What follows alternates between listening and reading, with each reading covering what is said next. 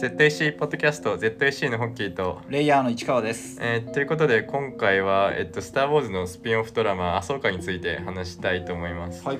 まあ、この「アソーカの」えっと、新しいドラマシリーズは、まあ、結構見るのに、まあ、ハードルが高いって言われてて、うん。まず、えっと、アニメシリーズの「クローンウォーズと」うん。えっと、反乱者たちうんを踏まえた上で、まあ、さらに「マンダロリアンと」うん。まあ、他の、まあ、オビワンとか。派生している作品もまあ見とかないとまあ安藤も含めてうん。なかなかちょっと厳しい面はあるんだけどうん。まあどうなんだろうね。パッと見1話には、えー、と最初の週に公開されて、うん。個人的にはすごいいいなって思ったんだけどうん。わかるわかる。うん僕らはなんだろうまあ多分そのすでにやっぱ情報が入ってる側だからっていうのもあると思うけど、ね。やっぱこいつがここで出てきてみたいなことがもう自動的に頭の中でその物語を組み始めて、うん。関係性を組み始めてでそこで提示されたものがやっぱり結構波としてぶつかってくるからなんかそこがまずすごいよくって、うん、でやっぱ反乱者たちの続きが見れるんだっていうことに対してもすごく嬉しかったしっていう、うん。そうだね。やっぱりなんかその情報がインストール済みの視聴者にとってはまあ結構なんかその全部のうーん要素が地続き,、地続きで続いていて、うんうん。まあ、すごい見やすい部分が、うん、あって、まあ、むしろもうその1話から特に説明もなく、うん。淡々と話が進んでいくから、うんうん。まあ、むしろ心地がいいというか。そうだね。うん。余計な説明本当になかったね、そうだね、ん。そこら辺を全部省いててでまあ制作側ももう明らかに、えっと、この「アソーカ」の立ち位置としては、反乱者たちのシーズン5っていう風に、うん。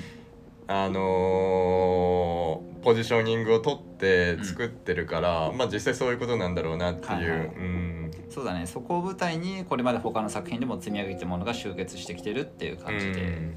やっぱスローンが出てくることのねなんだろう大きさというかなんかそこで期待値がやっぱり一気になんか跳ね上がる部分があってうん。それがまあどう展開していくんだろうかっていうところがまずすごく楽しみなのでそうだね、えっと、今収録してるのが、えっと9月の6日で、えっと、この、えっと、日付で言うと「アソーカ」のエピソードは、えっと、4話まで出てて、うん。まあ、ちょうど全8話の予定だから、まあ、折り返しの時点なんだけど。えーとまずスローン自体はまあ結構そのセリフの中には節々で登場するんだけど、うん。まだその実態では出てきてなくて、はいはいまあ、今後出てくるのはまあ確定だとは思うんだけどそううん、エズラも含めて、うん。まあその反乱者たちの、えっと、ラストシーンで、うん。うん。エズラが、まあ、なんだろうパーギルを、えーとうん。スローンの、まあ、艦隊にぶつけてで、うん。パーギルの群れと一緒にスローンと自分も含めて、うん。そのあのスター・デストロイヤーごと,、えー、と別の銀河系までハイパードライブしちゃうっていうのがシーズン4の、まあ、スローンのの戦いの終わり方で。うん。でそのシーンでやっぱり結構えっ、とシーズン4って最後に、えー、とでそういうことがあったから、まあ、サビーヌがそれを受け入れつつもやっぱエズラを探しに行きたいみたいなことを思い立ってでアソーカとなんか一緒に旅に出るみたいなシーンで終わるんだよね。そうだね。ううんん。でなんだろうまあその間にえっとまだそのアニメでも実写でも語られてない物語がまあ示唆されていて、うん。まあそのまあドラマシリーズ「マンダロリアン」の方で、まあ、そういうことがあったっていうのはあの説明はされてるんだけど、その惑星マンダラの、えっと、粛清、はいはい。マンダロリアンたちの粛清っていう帝国側による、うん。でもそこに、まあ、その何かしらの形でアソーカも関わってるみたいなうん。セリフがあって、で、まあ、そこでそのアソーカと,、えっとサビーヌの間の間の関係が、まあ、ちょっとギクシャクしてるっていうのが。はははは。まあ一応示唆されてて話の中で、うんでだからまあなんかちょっとその1話2話を見てると、まあ、そのアソーカとサビーヌの関係性が、まあ、若干なんなんかぎこぎこちないというか、うん。うんあのアニメで見せた感じとはちょっと違う。そうだね、まあ、その実際時間が経ってるっていうのもあるけど、うん。まあ何らかの形でそのアソーカが、えー、とマンダロリアンマンダロリアンの虐殺にまあどういった形かわかんないけど、うん。関与してて、まあ、それが尾を引いてるっていう可能性もあるし、うんまあそのそもそも前提条件としてそのアソーカと、えっと、サビールの関係性が、えっと、マスターとパダワンだったっていうことも示されてるから、まあ、なんかそこら辺の話も多分今後残りの4話で、まあ、多少掘り下げられるんじゃないかなっていう感じがしてて、はいはい。うん、そうだねでなんだろうそもそもやっぱりジェダイとマンダロリアンって結構対立してきた歴史があって、うん。でやっぱりジェダイになれるマンダロリアンっていうのは過去もすごく少なくってダークセイバーを持ってたあのタービラン・ウィズラかっていうやつがすごいやっぱ特殊な例としてその過去に語られてるんだよね。でマンダロリアンシリーズとかを見てるとそっちの情報も入ってきてでやっぱりグローグっていうキャラクターがあのジェダイになるかマンダロリアンかを選ぶかみたいな風な形でやっぱその2つをちょっと対峙させる構図が出来上がってたじゃんうんそそううだねいう情報とかも入ってるからやっぱジェダイとマンダロリアンってそもそもちょっと相入れにくいんだなっていうところとかがなんか空気感として自分の中には結構伝わってきててでその辺があるから余計にこの師弟関係って強化されるところがあると思うんだよね。うんまあなんかなんて言うんだろう。やっぱそもそもの、えっと、惑星としてのマンダラーの立ち位置ってまあそのスイス、日本あの地球上でいうスイスみたいにはいはい。衛星中立国家みたいなポジションを取っていて、でまあなんだろうその旧共和国の時代に、まあ、ジェダイがまあ政治にちょっと過干渉しすぎじゃないかっていう、まあえー空気感が、まあ、映画の中でもエピソード1から3の中で描かれてるけど、まあなんかそういうなんだろうその政治的な背景とかもあったりして、うん。まあ、よりそのジェダイとマンダマンダロリアンたちの関係性っていうのはまあうん。複雑になっていってうん。でまあそもそもあのマンダロリアンのあのコンバットスーツうんはまあえっとなんだろう対ジェダイ用に開発されてる側面があるから、うんまあ、そこでもそのなんだろうまあフォースは扱えないにしろまあなんとかその武器を駆使して、まあ、ジェダイに対抗する戦闘技術を磨いていったっていうのが、まあ、結構そのマンダロアの文化的な背景にまあうんそもそも存在してるんじゃないかなっていう。なるほどなるほど。うん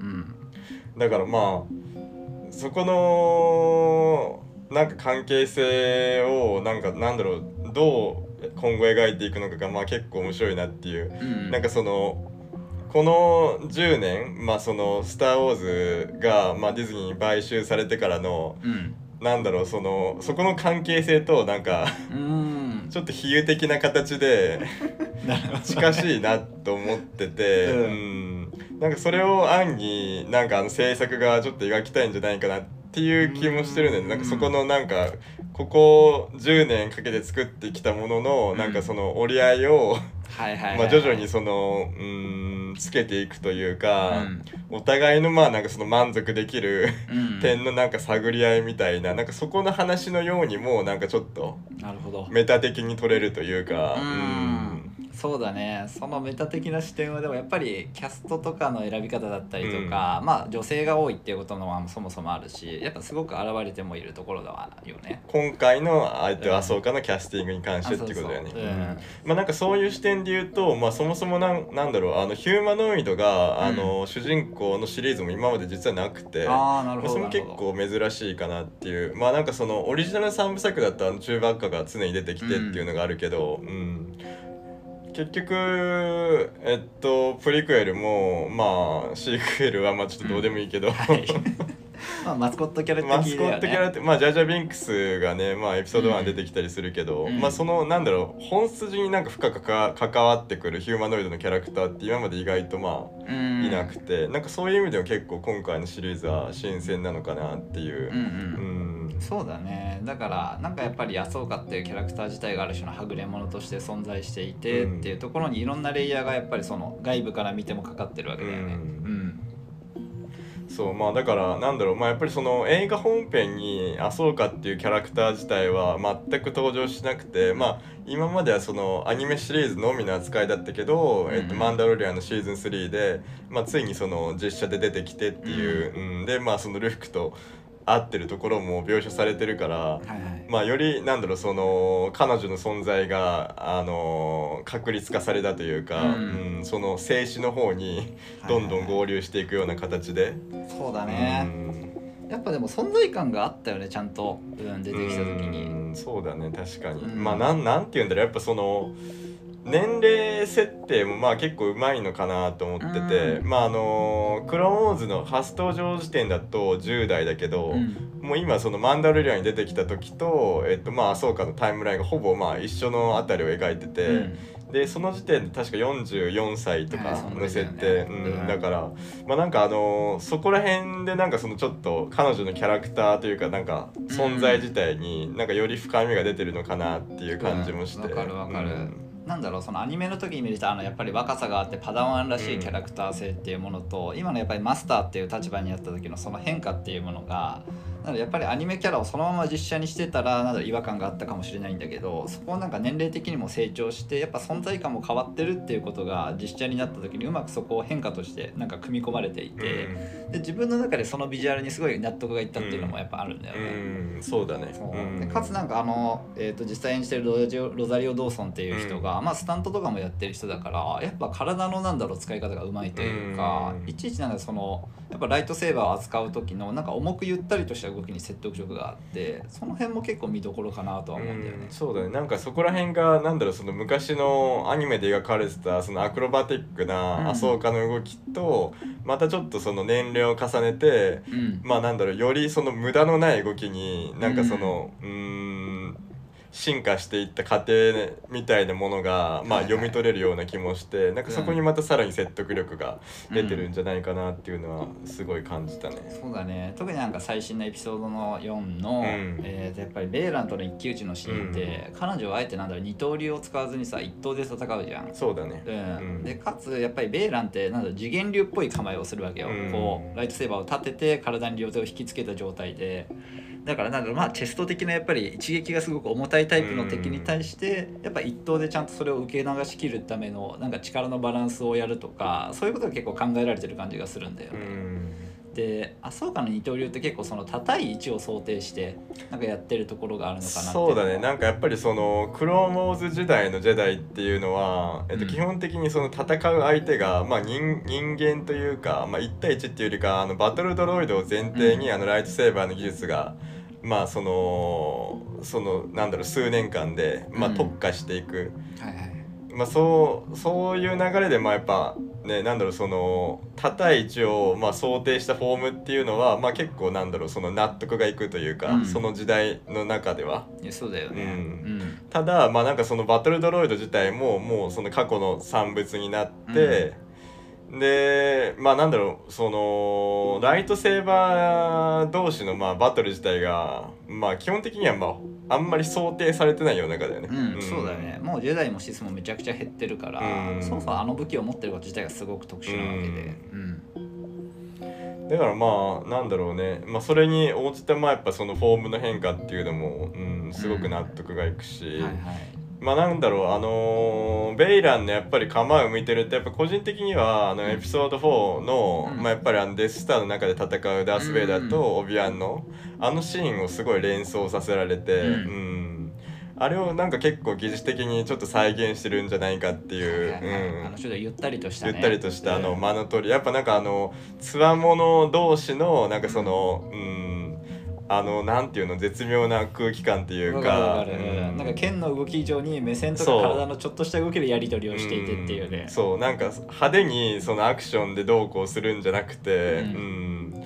間の取り方でそのお互いの次の一手を読み合うみたいな、うんあの流れっていうのはかなりそのエピソード4の流れを組んでるなっていうふうに思ってて、まあ、やっぱあの時点でそのオビアム・ベイダーダース・ベイダーも、まあ、それなりにやっぱねもう年齢も重ねて、うん。うんあのーなんだろうフォースに関してもそのライトセーバーの技術に関しても、まあ、一応まあその今から見るとまあちょっとっていうところはまあ、はいはい。あるっちゃあるんだけど、まあ体の衰えとかもね、うんもちろんあるからそうそうそう。まあお互いある程度そのね熟練したものとしてまあああいう動きをあえて取ってたんだっていうところに、うんうん。またさらになんかうーん深みが増したというか、うん。今回のシーンを見て、ね。うんそうだからシンハティとねあのサビーヌとの戦いが逆にそれと対照的であそうだね。結構やっぱりセイバーを細かく動かして、うんそうだね。あのうん。切り結び合うというか。そうなんかあそこはだから逆に結構そのエピソード1のあうん。のダースモールとあのクワイガンとオビアンのうん。ラストのナブーでの戦いに若干近い部分もあって、うん。あのやっぱねこまごま動くっていうまあなんかあのそ反射神経だけであの切り合いができるんだっていうのが まあ結構衝撃的というう、か、うん。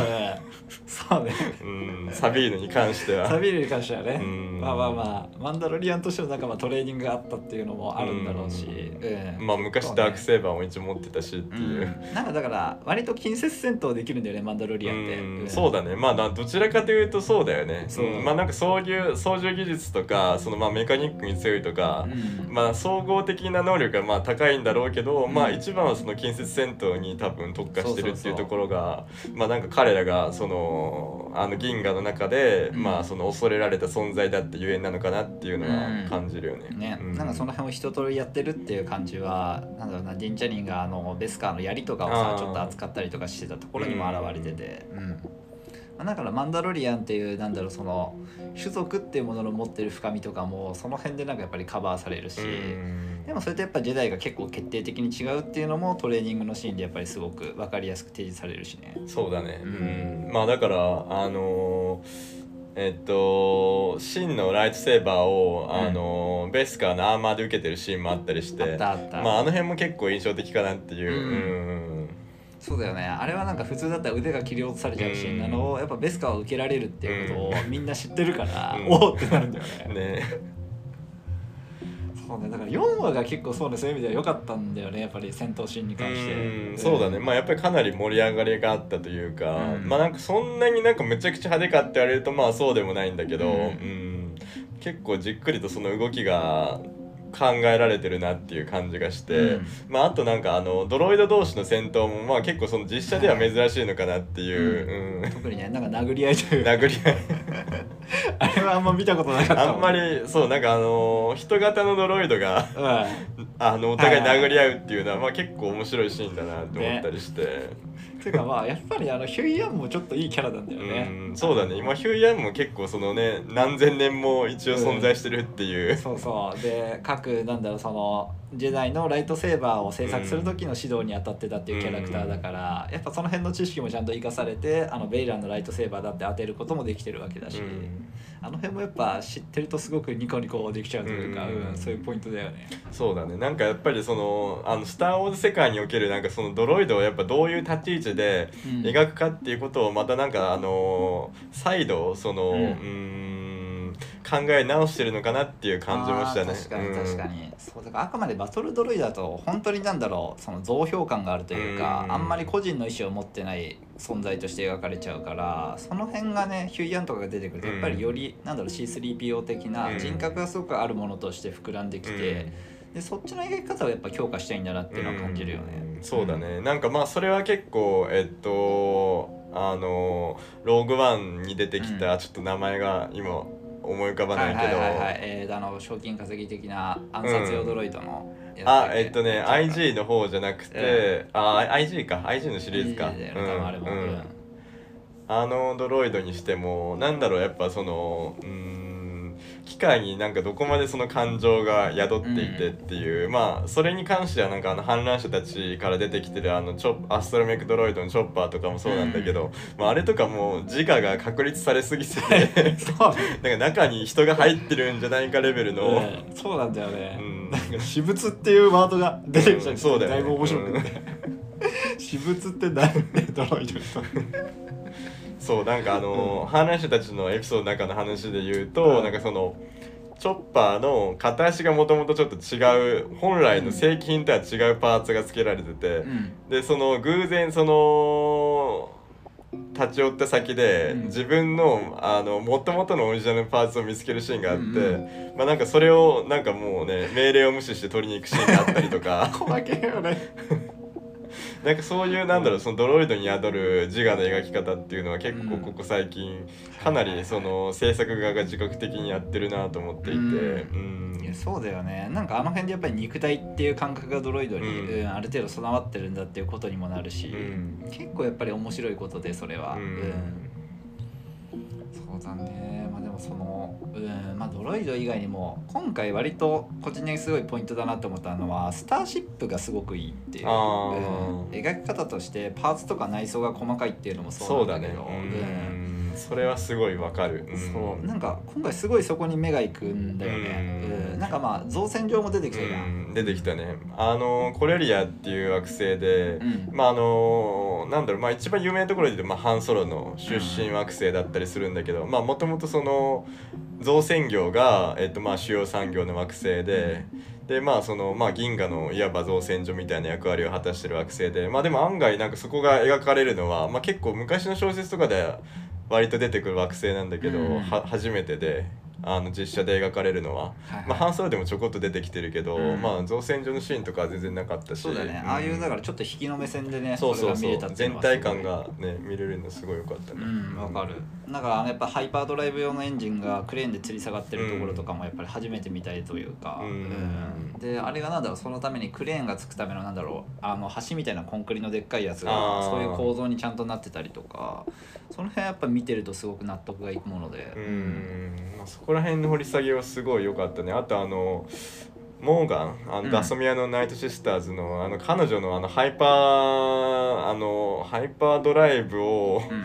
なんて言ったらいいの？あのあのスハイタパードライブリング。リング兼スターシップみたいな、あの船の中うん。のインテリアもすごい良くて、うんまあなんなんだろう今までの「スター・ウォーズ」とはちょっとはいはい。毛色が違うというか、うん。なんかあの流線的ななんか文様がちょこちょこ、うん。あのドアに描かれてたりとか、まあなんかちょっとあのエピソード3のあのパルパティーンの、うん。あのえーっと議長のあの専用の部屋に若干通ずる、なんだろうあの優雅さというか、なんかやっぱその帝国軍にも反乱軍にもまあ旧共和国軍にもない、まあ、うん独特のそのトンマナが存在してて、なんかそこも割と、まあ、そんなにあのまだ登場するシーンは多くはないけど、うん。面白いなと思っててなんかあのコックピットのあのコンソールのところになんなんて言うんだろうあのちょっとふいわゆる普通の機械じゃなくて、はいはい。なんかその魔術的な、あのージグみたいなものが、うん。なんかこう円丸い円盤が3つ並んだりとかやっぱそこら辺のなんだろうその新しいなんか美的な、はい。うん、価値観というか、うん。そこら辺結構うーんそんなにフォーカスはなんだろう劇中でされないけど見どころなんじゃないかなと思ってて、よくわかる、なんか今回ってさやっぱりその古代文明っていうものが結構現れていて、うん。でそういうものの美術様式を掘り下げることにもやっぱりなってるじゃない、うん。でそこから始まってやっぱりそのなんだろうな帝国軍の残党がこっそり作ってるにはあの部分はやっぱり豪華すぎるのよどう考えても、んそうだね、うんうんちょっと装飾過敏というか。そう。うん。でそこをあえてでもあの形式とか様式をちゃんと作り上げてることには必ず意味があって、うん。でそこをなんかねあのこっちはやっぱり受け取らないといけないなって思うポイントなんだよね。うんまあだからなんだろうそのダソミアのなんだろうその文化的背景みたいなものがもう少し今後うん。見隠れするとより面白いなっていう、はい。まああのクローンズでは結構ねなんか原始的な生活をしてるような風に描かれてたけど、そうだね、まあもしその彼らがそのスターシップを作るとなるとまあああいう感じに。まあその外観はまあその機能に寄せてるものだからまああんまり関係ないとしてもやっぱ内観はああいうねトーンで描かれるんだっていうのは結構新鮮で、そうだね。だからなんだろうナイトシスターの衣装とかも程よくなんだろう、うん。その反乱者たちがクローンウォーズで出てきたものとかの要素を取り入れたものになってたりするし、うんうん結構あの辺のねなんだろう整え方っていうのも絶妙で、うん。うん。やっぱナイトシスターっていうのはさダソミアンのなんだろうなそもそもあの男のいわゆるダースモールとかの、やっぱり体のああいう模様だったりとか、うん。その辺からもさやっぱり美意識として絶対にだねなんだろう作り上げるものがあるわけじゃない。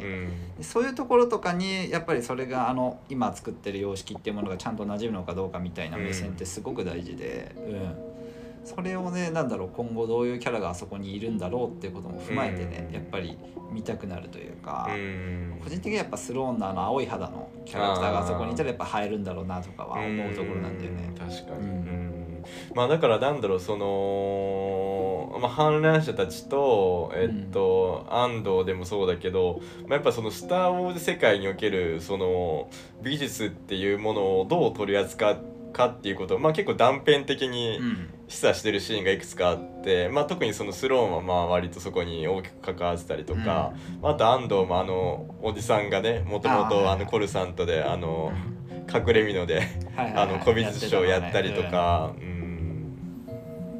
そうだね。だからまあそのそこもなんだろうやっぱ意識的になんかどういうねそのうん価値観を持って描いてるのかっていうのはやっぱり描きたいところなんだろうね。うんまあ、結構あの帯番のあのオルデランの様式とかもそうだけど、うん。うん。そこら辺のやっぱり細かいディテールの掘り下げをその断片的にどんどんしていくっていうのは、はいはい。まあ、やっぱりなんかその他の SF 作品にはあんまりないことだろうなっていうふうに思って、そうだね。うん。やっぱなんかデューンとかはそこを多分頑張ってたけど。まあそうだね。リュウンは結構ねうん、そうだから共通してやっぱり過去にやっぱり何らかの歴史があってそれを匂わせるというか、うん。竜もさやっぱりまあなんだろうその大領家っていうものがあってそこに歴史があることでそれぞれの文化を持ってるっていうことを分かりやすく美術ある。で見せるためにやっぱ建物とかの内装とかをすごくこだわってたし、そういうものに近いこだわりをやっぱり今回も感じて。でかつ反乱者たちとかでやっぱジェダイの寺院とか結構出てきてそうだねでそういうものが下地になってあの製図だったりとか神殿のうんビジュアルだったりとかができてるから、やっぱその辺を強化していこうっていう意識はそこの時間の長さっていうものをなんか導入したいんだなっていう感覚とすごくつながる気はしているんだよね。だから次にこのハイパースペースのジャンプの長距離ジャンプでいった銀河の先に何があるのかっていうのも多分結構大事で、うん。そうだね。まああとねあのロザルのシーンとかも結構印象的で。あそうだね。ん。まあアニメではね散々描かれてたあの一本道というか、砂漠の中。うんね。うん。砂漠っていうかあの畑？畑。うん。途中からはそうだね。うんそこら辺の最初のエピソードのねシーンも結構うん。だからあれ地味にやっぱすごい感動した。うん。あのシ綺麗だったよねすごい、うん。そうそうそう。すごいやっぱ実在感があって、うん。やっぱなんか日の当たる感じとかまあこうなんだなロザルってっていうのを感じれたから、そうなんかやっぱりなんかこの4話まであそうか見て思ったのはやっぱりそのアニメじゃ描か描ききれなかったというかそのうん。尺の都合上できなかったやっぱ間の取り方がまあ結構やっぱり実写でうまいことできてるなと思ってて、はいはいはいまあなんかうーんまあ多分その解像度にもよるんだと思うんだけど、うん。その知ってる人が見れば見るほど適切な間の取り方というか、うん。あれぐらいなんかやっぱ引きで見たいし、ちょっと時間をかけてその風景を描いてほしいっていうところはやっぱりあって、うん。なんかそこのニーズをすごいうまいこと汲み取ってるなっていう。そうだね最初にやっぱりサビーヌがちょっとあのなんだろう式典から逃げ出してうん。バイクでスピーダーで走るシーンもすごくやっぱり長い距離を走るんだそうだね。よ彼女は。結構あれもまあ助長っちゃ助長なんだけど、うん。まあでもあれもあれでやっぱり良くて。そうそう。ん。やっぱあそこになんかリアリティがすごくあって、うん。でやっぱそれがロザルっていう場所が穀倉地で、うん。やっぱりそういう広大な畑が広がってるまあある種北海道みたいな、ううんんなのでやっぱりちょっと田舎の方の都市に近い雰囲気があってっていうこととかを思わせるし、うん。まああとなんかあのーそのシーンであのー流れてた音楽も、うん。まあちょっとあのボバフェットの 地続きな感じがして、はいはいはい。あの文化圏をまたちょっと拾ってるなってないううん。まあ、あれもあれで結構なんかね、あのーなんていうのあのーチーマーみたいなあうん。のキッズたち。あーあったね。の存在もまあ割と唐突だったから、まあなんか、うん、若干違和感あったけど、うん。まあなんかその節々でこういう感じで あの銀河のまあそのなんていうのその10代20代の価値観を描くっていう意味ではああいうなんか今までその全く取り入れてこなかったそのいわゆるポピュラー音楽みたいなものを挿入するのはまあ意外とありかなって思って、まあそれもなんだかんだあのボバフェットで出してたからこそできたことだなって思ったから、うん。いやそうだよね、うん。だからまあボバフェット自体はまあ全然無駄じゃなかったというか。うん、そうですね、うん。まあ。必要な伏線を貼っといてくれたみたい。な、うん、そう。だからまあ今後の展開を考えるとまああれなんかねいろいろ あんだけうん。要素を足したのはまあ割と正解だったんだろうなっていう。そうだね、うん。うんボバって結構やっぱいろんなキャラクターというか人種も出てきてるし、うん。そう。面そうだね。そこが、うん。エイリアン種族も多かったからね、うん。まあもともとのそのタトゥインの惑星のバックグラウンドもあると思うけど、ね、そう。なんかやっぱりある種の辺境地みたいなものを描くっていうことにすごく成功している作品ででやっぱその辺境の豊かさっていうものが「スター・ウォーズ」で絶対にあってやっぱ中心に行くほどどうしてもなんか人間っぽくキャラクターがなっていっちゃうじゃん。ん。そうだね。で今回だからあの議員とヘラがやり取りする時のあのシーンとかもやっぱなんだろうそのロザルとかあるいはえっ、と何だったかな。あのえー、と宇宙船の輸送船が襲撃されたみたいな話をした時に、やっぱそれを僻地の話をねみたいな感じで女の議員の一人がなんか鼻であしらうんだよね、はいはいはいであのシーンとかすごいやっぱり象徴的で、うん。やっぱりその辺境に対する部別的な目線とか辺境で起こることなんて大したことないんだってもう中心主義みたいなものが、うん。あそこのやり取りだけでちょっと見え隠れするっていう。ん。そうだね。まあなんか結局その帝国を倒したもののまあその元来のそのまあ元老院議員のあり方っていうのは、うん。大して変わってんじゃな変わってないんじゃないかっていうまあなんかかなり懐疑的な描写だったよね。うん、だからあれはすごいやっぱり腐敗した何かとかを感じさせるものだったりするし、うん。やっぱ旧体依然とした組織の古さというか動きにくさっていうのもうん。感じるしでそれがやっぱりなんだろうなある種反乱者たちの時ってゲリラ的に動いてきたうん。組織のヘラとの馬が全く合わなくって、うん。そこでやっぱり層が生まれるとかも、うん。やっぱりあの話の続きとして見た時にすごいなんか納得いくところとしてあるし、うんやっぱその感が実際に当たってるわけだけどね。うん。まあね今後そのまあ議員側の話も安藤の方でちょっと掘り下げられたりとか、うん。まあモンモスマンはもっとどんどん出てくると思うし、うまあそこら辺もまあさらなるねなんだろううーん現状というか、うん。あのータイムラインにおけるその政治がどう機能しててっていうところらへんとこも、まあ、もうちょっと見れたらいいかなっていうのは思うよね。そうだね、うん。その辺の話がどこまで盛り込めるかというか、うん。結局何話やるのか俺まだよく分かってないんだけどあれってどういう計画なのかな？麻生家自体は。あそうか。一応全8話。ああそれで終わりか、そうかで、まあ、その後が多分映画になるんじゃないかって言われててまあ、それがまあ実質その「アソーカ」のシーズン2兼、ん。えっと、マンダロリアンシーズン4みたいな立ち位置でうん。多分動かしていくんじゃないかって言われてるけど多分そのストライキが伸びてるから、うん。まあ、実現するのは少なくとも232年以上かかるんじゃないかっていう。うん。うだよね。今なんか全てのスケジュールがどんどん後ろ倒しになっていってて、まあデューンもその公開延期されちゃったりとか、はうん。ねでもまあその影響がまあねディズニーの社長はまあ結構強気なことしてたから 危ないじゃん。うんどうなんだろうね。なんかもうその独自のプラットフォームとして強行突破して制作するっていう可能性もまあもしかしたらあるのかなっていう感じはするけどなんかその別になんだろうそのディズニーにおけるドラムシリーズって劇場公開しないから、うんまあ確かに。まあ一応なんかね映画はそのプロモーションできないからっていうのでみんなそのとりあえず一旦制作延期っていう形にしてるけどうんまあもしかしたらそのオンスケジュールでうーん。やる可能性もまあなくはないのかなっていう感じはするけどまあなんかそのどれだけそのエキストラを出すかどうかによってまあ変わってくるのかなとか思ったりそうん。それと確かになもう必要ないっちゃ必要ないところあるもんな。まあある程度その主要キャストがまあなんだろうそのうーん特に不満がない状態で、今まで通りのその契約書通りあのー仕事を続けますって言ったらまあ多分制作できるんじゃないかなっていう、うーん。そうだよね。まあそのね脚本家まあでも別にデーブ・フィローニーが デーブ・フィローニーとジョン・ファブローが別に同意すればみたいなところもあるし。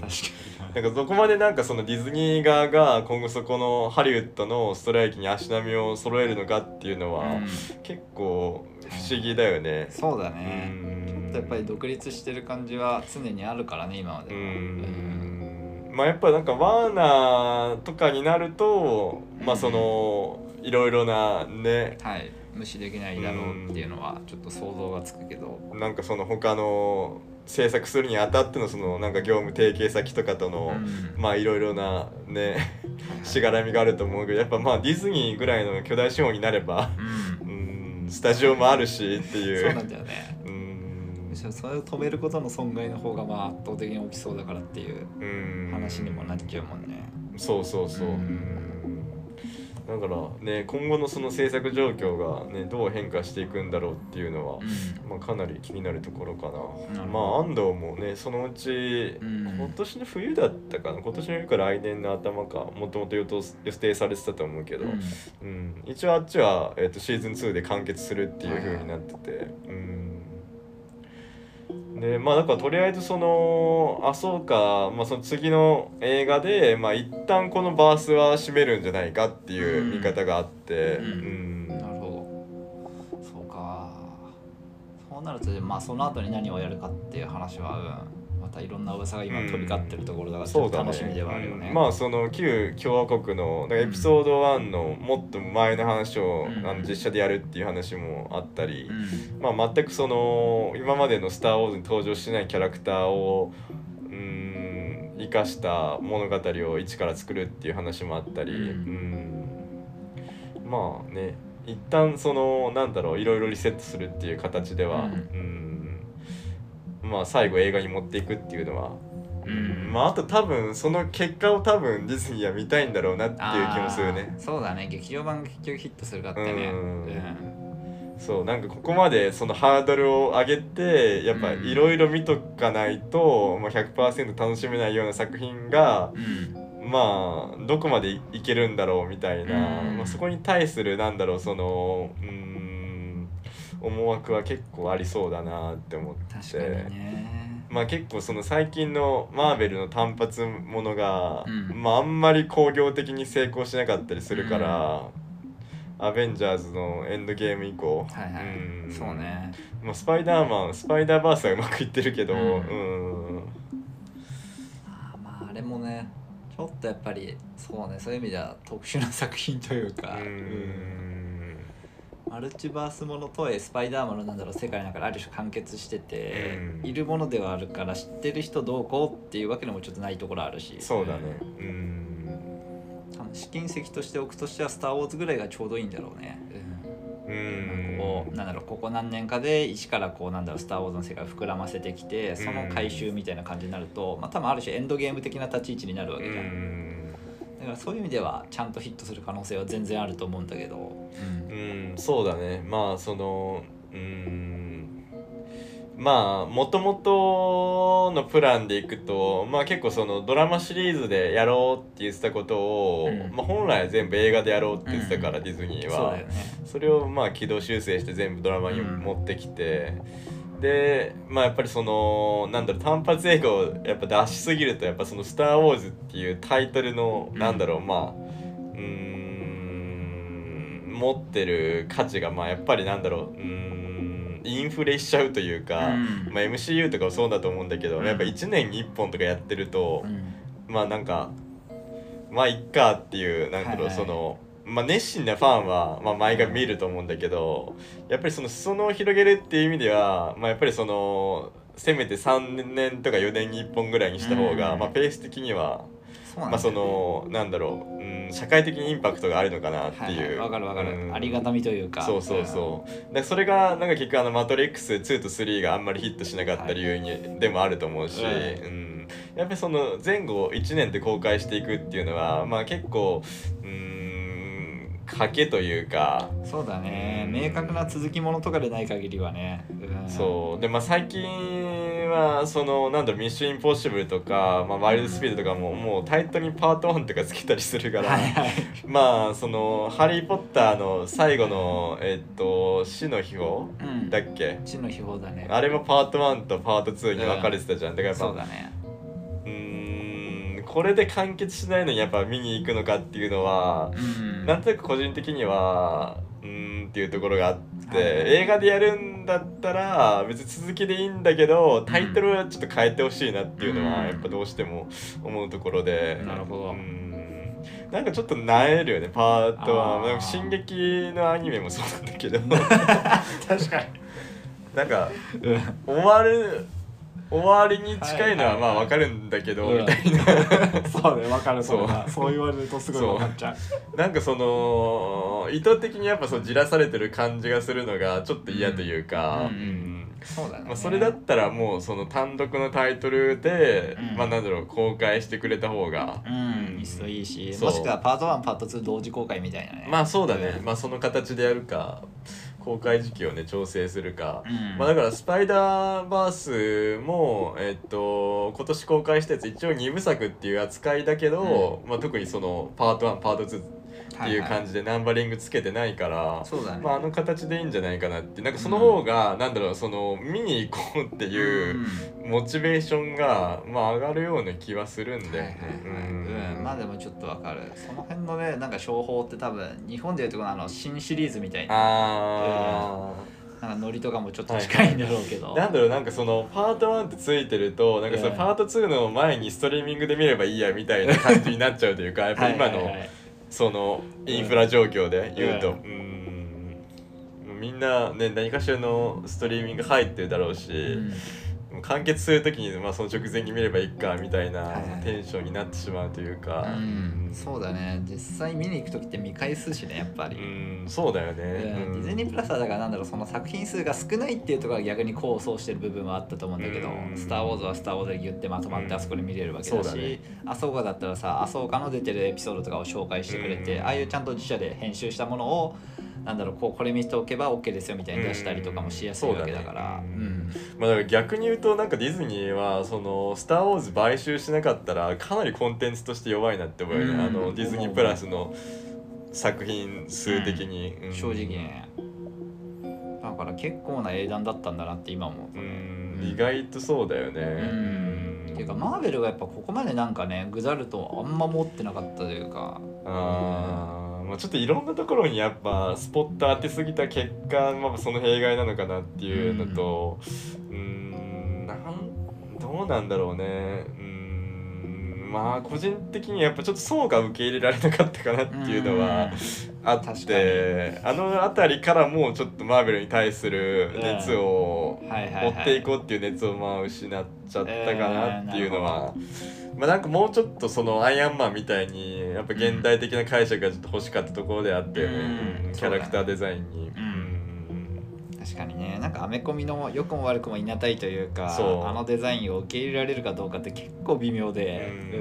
うん。なんかやっぱあれがそのサムライミの「スパイダーマン」みたいに単独の世界観で成立してたら別にいいんだけどなんかそうじゃないってなってくると、うん。なかなかちょっとね、はいはいはい。うんごちゃごちゃしすぎてるっていうかやっぱそのキャラクターの、なんだろうデザイン性に一貫性がないとちょっと目で見ててうん。しんどい。しんどいね。うんそう。でまあなんだろうね。だからまあそこをやっぱ踏まえてのこの「スター・ウォーズ」シリーズは、うん。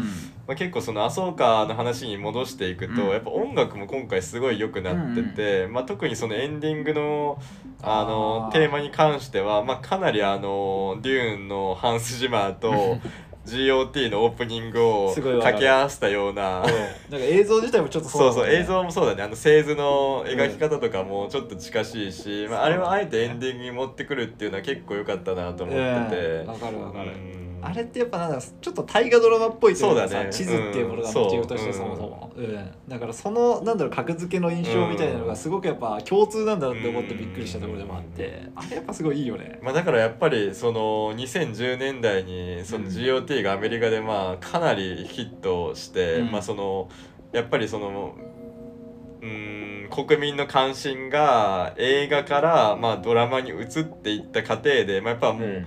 あの GOT のオープニングテーマは、まあ、かなりの多分アメリカ国民の頭の中に刷り込まれてて、うん。まあ、やっぱそこをちょっとなんか想起させるようなところを意図的に入れるっていうのはすごいまあ、うん、いい選択だなと思って、まあ、なんとなくあれでその1話から馴染みのあるものとしてその、うん、無自覚の領域に意識を植え付けるみたいな。まあ、なんかそういう多分効果は実際発揮してるんじゃないかなっていう気がする。うん。いやそう思うなんかやっぱりね見てる時の体感というか、うん。この次をもっと見たくなるみたいな感覚とかもすごい GOT っぽかったんだよねそうだね、うん。まあ、特にそのベイランとかシンのコスチュうームん。にしてもそうだけど、そう。ん。あの甲冑味というか、中性っぽいなんかそうだよ雰囲気が出てて。ね、うんそこら辺の感覚もうんなんだろうそのやっぱり毎回その「スター・ウォーズ」のドラマシリーズはデザイン的な側面から見てもすごい面白くて、うん。うんやっぱりそのフォーカスされる、まあ、人物だったり惑星がまあ毎回異なったりするから、やっぱまあそれに応じたね、まあ、最初の方も話したけど、うんうん。文化的な考察がしっかりあって、うん。うんそこをなんだろう見逃さずにちゃんと徹底してやるっていうのは、はいはいはい。まあなかなかね、うん。そうだね。しかもなんか各これまでのキャラクターだったりとかもちょっとずつアップデートされていくし、うん。スターシップで特に思ったのはそれでやっぱ反乱者の時の CG とかと描ききれなかったディティールがやっぱり込み入ってて、なんだろうあのシーズン4の最後で出てくるさあのアソーカが乗ってるえっと A6 だっけあれって。ああそうだよね、うん。あのジェダイオーダーが主に使ってるうん。輸送船のちょっと古くからあるタイプで、そうだね。うん。それでもやっぱあそこまでディティール込みって描いて、うん。かつあの回転翼のうん。あのなんギミックってものをすごく活かしてるじゃない。うん。で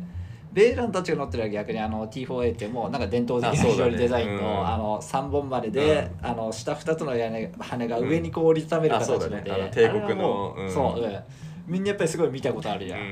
んっていうなんかあのチョイスもすごくいいなと思うのよ。うん。そうだね。やっぱそのマンドリアンのそう時もそうだけどやっぱあのうん。ディンジャリンがあのナブーのスターファイター使ったりとか、やっぱなんかその既存のそのなんだろう出てきたそのスターシップをまあどうそのうん。あの作品の中で登場させるかっていうところがまあすごい良くて。そう。ん。あれがやっぱりめちゃくちゃ自分のテンションを上げてることをうん。気づいてしまって。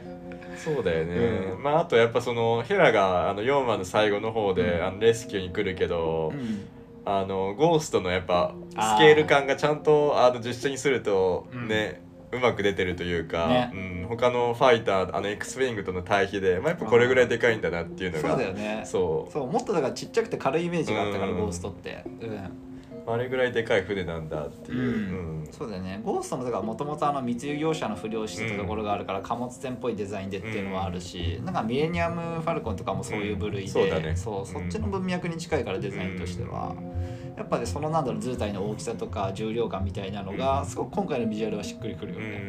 ん。それすごいわかる、うんいやでもよかったしなんかでかつチョッパーがアップになってその発信機探してる時にあやっぱ船体の表面に結構傷がついてるっていうのとかもちゃんと表現されていてあの辺のやっぱり作り込みは明らかにこだわりを感じれたし、あそうだだね。うんそうああいうねなんだろう、うん、やっぱりディティールっていうかメカニックの部分が果たせる役割を最大限に生かそうとしてる姿勢っていうのはやっぱ他の作品ではそうそう見られなくってさ、うそうだね。なんだろうやっぱりその SF の世界にまあやっぱその汚れを持ち込んだっていうのが、うん。まあ、やっぱルーカスの大きな、まあ、功績として今でも語り継がれてると思うんだけど、うん。やっぱそこをちゃんと大事にしてるというか、うん、えまあ SF イコールなんかそのなんていうのいわゆるその、うん。真っ白で、うん。ピカピカで、うん。かつなんだろう表面が滑らかで流線形みたいなね。うん、もうそれだけじゃないっていう。うんそうだよね。そこのイメージをやっぱり刷新してこれたっていうのがうん。常にあるから、うん。なんかねそれがあのスケールというかリアリティで見れるとねよりなんか感慨深いものがあるよね、うん。そうだね。改めてうん。そう凄みをすごい感じれるところうだよ、ん。いやまあねあそうかがまあまさかこのドラマシリーズになるとは全然思ってなかったから、そうなんだよね。うん正直なんかでやっぱり結構その絵面とかに関してもまあこのままなのかなって思う部分はあったしやっぱり。うんだからそこが絡んできてこういう話になるのかっていうのは結構びっくりで、ううんん。なんか確かにでも言われてみれば彼らの今後っていうものはすごく大事だよなって思うところだよね。うん。まあそうだよね。その本筋にまあ一切出てきてないから そうね。うん。一切分かんないところだったんだけど、うん。まあただなんかそのエピソード6の、うん。えっと30周年記念バージョンで、うんうん。まあ、その反乱者たちのキャラクターが、まあ、あー。追加でカットが追加されるみたいな、うん。まあそのあったね。スターシップだけ追加されるか、うん。まあ、その実際にキャラクターが描写されるかはまだわかんないけど、うん。まあ、そういう話もあって、うん。うん、まあその なんだろうその徐々に、まあ、後天的に、まあ、実際彼らが存在していたっていう痕跡が、まあ、オリジナルの作品に足されていくっていうのは、ね。うん。いやー熱いっていうかすごいやっぱり分かってるよねそこ。歴史を書き換えなきゃいけないみたいな感覚とか。いやいろいろ踏まえた上で。本来こいつらはここにいなきゃいけないんだっていう発想は、でもすごいやっぱアメリカ的だと思うねあれは、うん。うん。なんかこれそうだね、うん。なんか別の機会に話したらいいかなとは思うけどアメリカの美術館とかの展示とかも結構そういうことをちゃんとやるから、あうん。彼らはなんかそういう考え方がやっぱできるんだよね、うんまあなんだろうなんかその主観に寄りすぎないというか、うん。なんかある程度その客観性を持ってうん。その物語をまあ描く力に長けてるのかなっていう感じは、まあそれがそのなんだろうその美術館における作品の選定とか、うんその系譜をどういうふうに解釈してとかっていうところにもつながると思ううんだけど、ううんんなんだろうやっぱその建国以来のやっぱりそのなんていうのやっぱ DIY 精神というか、はいはい。うん。そうだよね、うん。作らなきゃいけないんだよ歴史を。そうそうそう。うん。うんそう。その感覚でかつ更新していくことの大事さというか、うん。うん。それを分かっているので。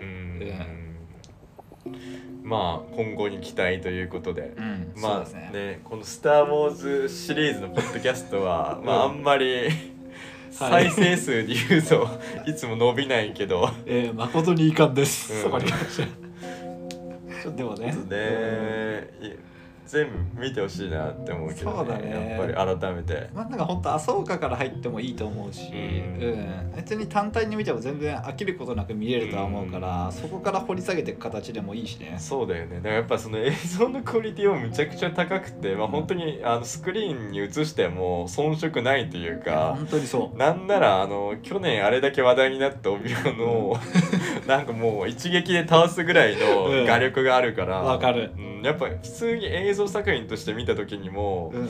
やっぱその耐久性むちゃくちゃ高いと思うんだよね。やっぱその細部の作り込みとか音楽含めて。うん、なるべくでかい画面でやっぱ見てほしいよね、うん。そこは。そうだよね。やっぱ携帯でちょっとうん。物足りないかなっていう。もったいないと思うし、やっぱあの動きの間だったり重さっていうものも伝わりにくいから、うん。なんか今日話したことのほとんどは結構多分画面サイズによってあーまあすご確かに。く多分分かれちゃうと思う、んその感想を抱けるかどうかは。んうんまああと音響とかもできればうん。ね、いい環境で見た方がいいのかなっていう感じは。そうだね。うん。駆動音とかもそうだしやっぱターギルとかが出てきた時の音とかあもめちゃくちゃいいねから。サウンドメイキングね。うん。そこら辺もかなり、うん、ライトセーバーの音も良かったしなね。今回ぶつかり合う。うん、そう。その辺がねやっぱり徐々にブラッシュアップされてるっていうのを聞き比べたりするのも楽しみの一つなわけで、うんまあやっぱりねなんだろうそのまあ今回その麻生が公開されてまあそのストリーミング上での再生数はまあ安藤と同じぐらいって言われてるんだけど、まあこっからそのね一体どこまで伸びるかわかんないけど、ね。まあコアなファンはもう完全についてるから。そうなんだよね。うん。そう。っていうかそれで言うとオビワンが実はすごく再生数で言うと多かったはずまあそうだけどね「スター・ウォーズ」シリーズの中だとドラマシリーズダントツでそうそうどうしマンダロリアンの次に、ううん、メインキャラの一人だっていうのはあるから、うん、やっぱりファンはむしろ麻生川やっぱりすごく見てるんじゃないかと。ううん。んまあ特になんだろうその今の10代20代にはまあ割と、うんうん世代的に刺さるよね。刺さると思う、ね、ちょうどまあクロモーズやり始めたの2008年とかだから、うん。そうだから小さい頃に見てたらなおさらだし、うんそれだけじゃなくてやっぱり新キャラの魅力的だからベーランとかがやっぱり加えてくれたニュアンスってものを楽しむって意味では僕ら上の世代でそれこそ GOT とか見てる世代にも多分すごい刺さるし。そうだね、うん。まあもともとなんかそのベイランの、えっと、キャラクター造形にもうん。影響してるキャラクターがあのティモシー・ザーンのうん。スローン関連の小説で出てきてて、うん。まあ、あの中にもその闇落ちしたジェダイみたいな結構その高齢でうんうん。60歳前後ぐらいで描かれてて、どうん。でまあなんだろうその旧共和国に見捨てられた存在みたいな形で、まあその狂気に走っていくみたいなキャラがいるんだけど、まあ、そこら辺も結構うまいことモチーフとして使ってるのかなっていう部分もあって。うんうん確かにベーランのセリフって一個一個結構重みがあるよね。重いよね。うん。すごいだからそれは刺さるところで。そうなんかあのーやっぱりプリクエルのあのドゥーク伯爵とちょっと、まあ、うん年齢的にも近いところもあって、うん。対照的な存在というか、はいはい。やっぱお互いなんだろうあの各その2人のキャラクターに共通するのはやっぱその自分のなんだろうその信仰がきっちりあって、うん。まあ、その主義主張に基づいた行動を、まあ、実行してるっていうところが、うん。結構そのドゥーク伯爵とベイランはうーんなんなんか似てるなっていう、うん。でそのどっちも救われないんだろうなっていうそうだね。なんかそのね。ううん。悲しい、ね。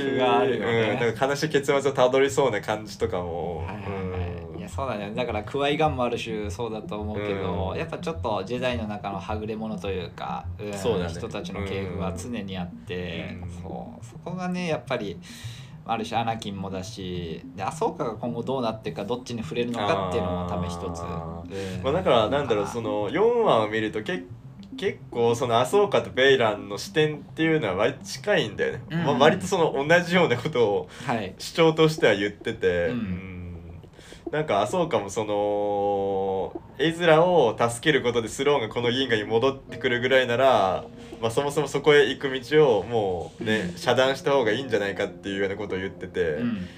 でベイランは逆にもうスローンを引っ張ってきてう、ん。もうまたなんだろうその銀河を再構築した方はいがはい。強いものに力を握らせた方がいいんじゃないかっていう思想を持っていて、そう。そのやっぱり対極感がすごいあるキャラだから、うん。うんなんだろうある種麻生家がジェダイ側の考え方により寄っていった今があって、うん。うん。それに対してやっぱりそのジェダイ自体が腐敗腐敗していった時代をうん。生きてきたベイランっていう人のなんだろうある種自分の信念を作らなきゃいけなかった人の、うん。うん独特のいい振る舞いというか、うん。それの対立にはなってんだよねやっぱり。うんだからただなんだろうその一人を犠牲にして大勢を救うっていう思想の思想で言うとその二人はかなり似てると思うんだよね。はいはいはい、うん。そういうことね。そうそうそう。なんだろうその絵面一人を救うぐらいなら、うん。その今の大勢の銀河市民を生かした方がいいっていうのと、うん。まあどうせその帝国の残党と、えっと、今の新共和国の、うんうん軍勢がまた小競り合いを起こすぐらいなら、うんスローン連れ戻してきうんて、うんもうその残党を全部ひねり潰した上で新しい世界を作った方がいいっていうやっぱまあなんかベイランの思想と。うんうんでまあそこのなんか思想になんか板挟み板挟みになってるサビーヌみたいな、うんそうだね、うん。かつちょっと狡猾なところはやっぱ絵面が戻ってくるっていうところを最大限にやっぱり言っているベイランの、うんそう。やっぱあの説得術というか、ん。それもあり。そこら辺のなんかやっぱ駆け引きもすごいあのうん見どころだったかなっていう、セリフの回し方がすごい良かったね。うだね、ん。そう。いやそのやり取りはすごい絶妙だった、ううんんだからまあ多分そのなんだろううん視聴者視点でいくと多分まあサビーヌがまあ一番うん感情移入しすいしやすいキャラクターとして多分設定されてると思うんだけどまあ、今までのだからある種アナキン的な立ち位そうだ置だからね。ね。うん、ただやっぱなんかそのある程度なんだろう他のいろんな作品とかも見て、年を重ねると、うん。まあすごいなんかそのアソーカとベイランって言ってることもうん。理にかなってるから、なんかなかなかその存在を否定しにくいというか、うん。だね。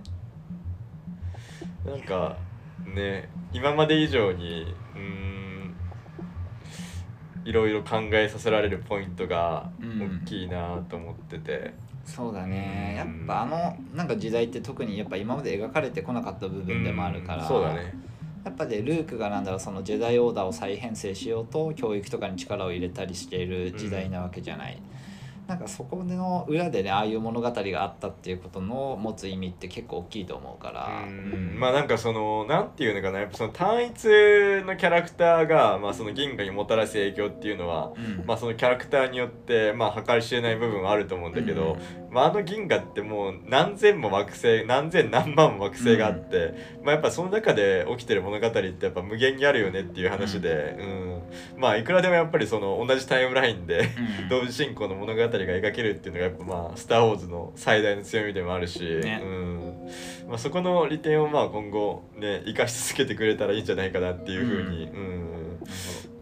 思うかな。ううん。まあ意外となんかあの R2D2 と C3PO のうんドラムシリーズとか短編は 実際作らないんだろうなとか思っちゃうけど。そうだね、うん。それは確かにないねそう。なんかあのーまあなんていうのかなその反乱軍のあの基地内で、まあ、起きるなんかちょっとうん。日常ものみたいなものも系ね。うん。作ろうと思えば多分なんか作れれる気がして、まあ、クロモーズでもあのドロイドだけの話いくつかあったりしたし、うん。なんかねちょっと短めの尺でやっても全然いいそうそうなんか15分とかそんぐらいの尺でなんかあのドロイドたちを動かしていろいろやってほしいなとかもまた思ったりするようんわかるわかる、うん。それはなんだろう立ちコマの日々的ななんかああそうそうそう。ああいうエピソードドをまたちょっと欲しいなって思ったり、ううん。まあ、まあこんなところで。はい、うんまああと4話公開されたらまた喋ろうかなあぐらいのそうだね。感じかね。あのとりあえず麻生家がね、うん。8話まで終わったらね。またちょっと、